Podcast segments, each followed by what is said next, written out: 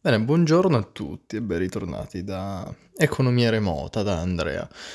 Oggi, beh, oggi porto un argomento che, beh, ho vissuto nei giorni, ecco, adiacenti ad oggi, poiché, ecco, a volte nella nostra vita accadono certe azioni esterne a noi che non sono al di sotto del nostro controllo e non ne fanno parte, all'interno delle quali però siamo protagoniste. Siamo protagoniste perché, perché il destino, il fato, abbiamo scelto noi quella condizione, quella circostanza e ci rinchiudiamo in questo contesto, in questo contesto che prima o poi, ecco, l'angolo più oscuro, più ombroso dovrà per forza capitarci, dovrà per forza, ecco, diventare il nostro ambiente, seppur temporaneo. Ebbene, può capitare a tutti, eh? può capitare a tutti, può capitare per esempio alternatamente o addirittura in ordine, orché disfatto. Ma di cosa vorrei parlarvi? Ecco, il titolo di oggi, come avete già visionato, è molto semplice ma un po' investigativo, un po' circoscritto da curiosità più che risposte, perché stiamo parlando di un qualcosa che è universale ma generale, è un qualcosa di generale ma universale, è un qualcosa che puoi esprimere, puoi far percepire, ma allo stesso tempo e pertanto contemporaneamente rimarrà dubbio e questione. Bene, il titolo è: a volte abbiamo bisogno di essere mandati e mandare a quel paese. Perché? Come evitarlo? Beh, è un titolo molto, ecco, pungente, oserei utilizzare questo termine, beh, ma non verso gli ascoltatori, piuttosto verso tutti, verso tutti perché ne facciamo parte, perché immedesimiamo il nostro corpo e la nostra mente in una delle ambivalenti parti. Una volta ogni tanto, non si può sempre fare il pacifico, ragazzi. Noi umani non siamo destinati alla pace, anzi, se la ricerchiamo è perché la vogliamo, la vogliamo.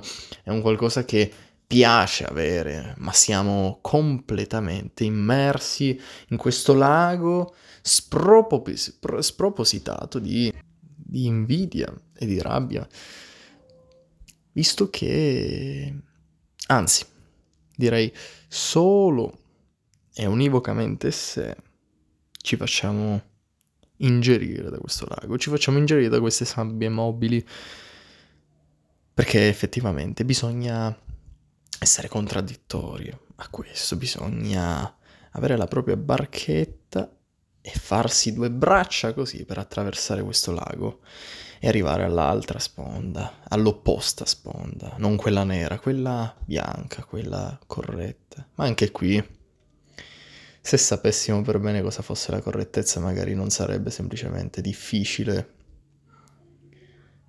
dichiararla apertamente in contesti sociali e collettivi, ma qui ci divulghiamo troppo, non vaghiamo troppo in altri laghi, seguiamo piuttosto la corrente univoca che abbiamo sotto la nostra barchetta, che in questo caso parla di nervosismo, parla di rabbia, parla di pessimismo, negatività, tutto questa, tutta questa, questa mischio, questo raggruppamento di emozioni che viviamo a volte, viviamo per via di piccole azioni, per via di piccole situazioni molto brevi, nell'arco di ventiquattro ore, nell'arco di una giornata, di un dì, ma pesanti, pesanti, scalfite nell'inconscio fino alla sera, fino al momento in cui non chiudiamo gli occhi.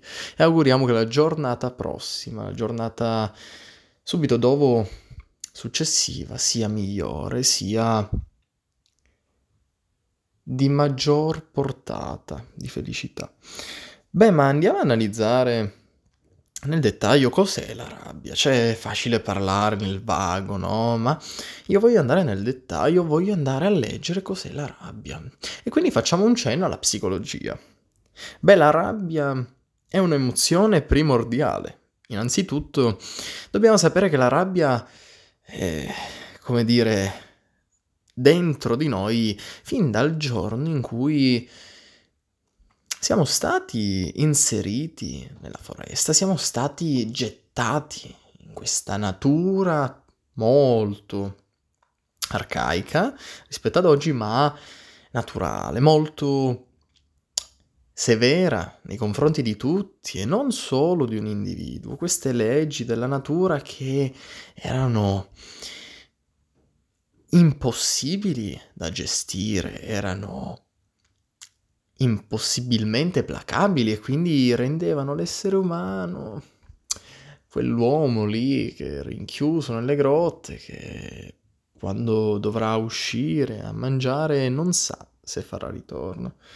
Ebbè, la rabbia serve alla nostra sopravvivenza primordiale. Noi, beh, milioni di anni fa, quando effettivamente vagavamo insieme al nostro gruppetto di lupi, tra virgolette, ehm, che altro non sarebbero che altre persone umane, e vagavamo con questa lancia in cerca di cibo per le nostre famiglie, beh, la rabbia giocava, la rabbia giocava, perché nel momento in cui trovavamo un cervo, trovavamo un qualsiasi possibile animale mangiabile e quindi sussistenza vitale, beh, eh, la rabbia giocava il ruolo principale. La rabbia diceva al proprio corpo: ok, lo vuoi?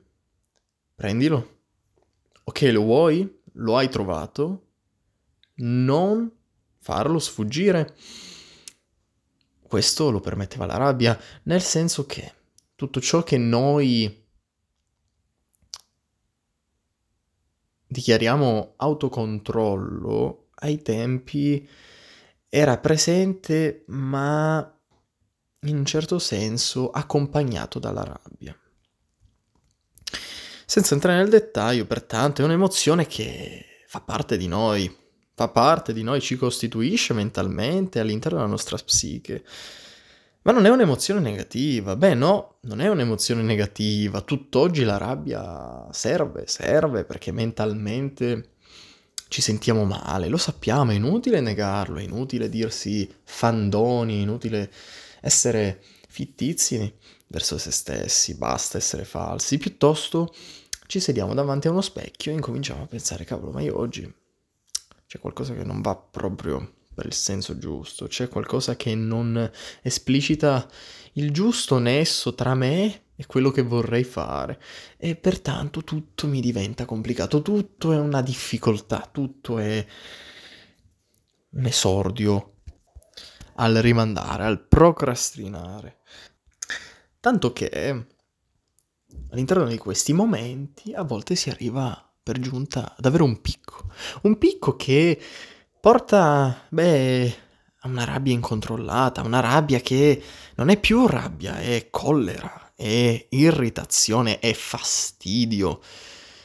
E beh, lì ci salvano diverse azioni come passeggiate, come svaghi, come ciò che visualizzeremo appena finita questa parte. Quindi la rabbia in sé per sé è un'emozione primordiale che ai tempi era funzione adattiva e quindi utile e derivante dall'adattamento, ricordando le foreste e la natura, ma non è un'emozione negativa. Bene, ma ritornando al concetto di quel paese, il mandare a quel paese libera, in un certo senso, e accetta il pensiero negativo che scorge nelle nostre acque mentali, nei nostri fiumi, nei nostri, dei nostri affluenti, e per poi terminare in una foce. Infatti da qui determina il termine sfocia. Questo pensiero a volte è procrastinato, è segregato, come dicevamo prima, anzi non lo si vuole accettare, è motivo di inaccettazione, è motivo di rifiuto, di rifiuto, di inconcentrazione volontaria, potremmo dire così. Ma la vera domanda è: perché facciamo finta? Perché dobbiamo essere falsi nei nostri confronti? Perché dobbiamo procrastinare? Perché tendiamo a rimandare? Perché? Beh, semplicemente perché pensiamo che sia un male, pensiamo che sia un'azione negativa, un'azione ingiusta. È vero, è vero, bisogna poi intravedere la metodologia con cui ci si riferisce a questo argomento, che non andremo a visualizzare, però io prendo come antologia, come esempio, una metodologia benevola, una metodologia corretta, potremmo dir così. Quindi, alla fine, di conseguenza, o oh, sicché è un bene, perché evitiamo tutto ciò? Perché non sappiamo che il passo successivo a questo oltraggio, a questo futuro incerto, beh, è la liberazione, è il riscatto per il sottoscritto, è il riscatto per tutti quei pensieri negativi che abbiamo sopportato, è il salario mentale, la tranquillità che aspettavamo. Beh, ma cosa mi riferivo poc'anzi come metodologia? Beh, mi riferivo alle tipologie di risposte che abbiamo alla rabbia, ognuno ha le proprie. C'è chi si è iscritto a box per questa motivazione, c'è chi frantuma un tavolo, c'è chi invece semplicemente parla, ed è questo che io prenderò come esempio.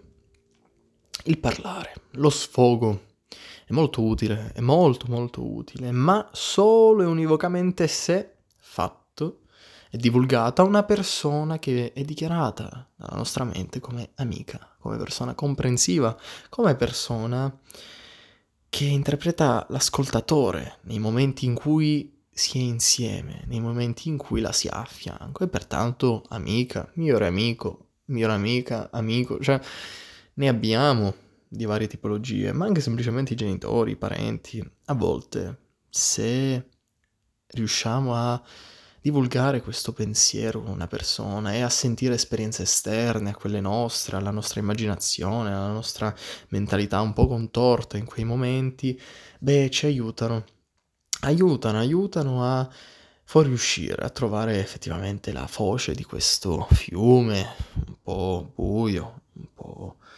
addolorante per noi stessi. E quindi il consiglio che do a chi ha bisogno di essere mandato o di mandare a quel paese, e prima di farlo parla con qualcuno di cui ti fidi, parla con qualcuno di cui la tua fiducia ne ha già parte, e quindi divulga il tuo pensiero con solo quella persona, con quella persona che quando gli racconti una cosa ti ascolta, ti dice un parere personale, ti dice un'esperienza precedente all'attuale momento, ma che lui visse, che lui effettivamente non ha problemi a raccontarti. E quindi ascoltiamo, percepiamo quello che effettivamente quella persona vuole dire a noi, vuole cercare di esplicitare in un certo modo. E dopodiché ragioniamo, ragioniamo per capire se effettivamente il nostro è un grande problema o un minimo problema. Bene ragazzi, spero di aver creato un episodio interessante, un episodio che riguarda tutti, è un episodio che alla fine, seppur non è una vera e propria attualità, beh, in realtà lo è sempre. E pertanto da Economia Remota è tutto, da Andrea è tutto, noi ci vediamo al prossimo episodio. Un buon weekend!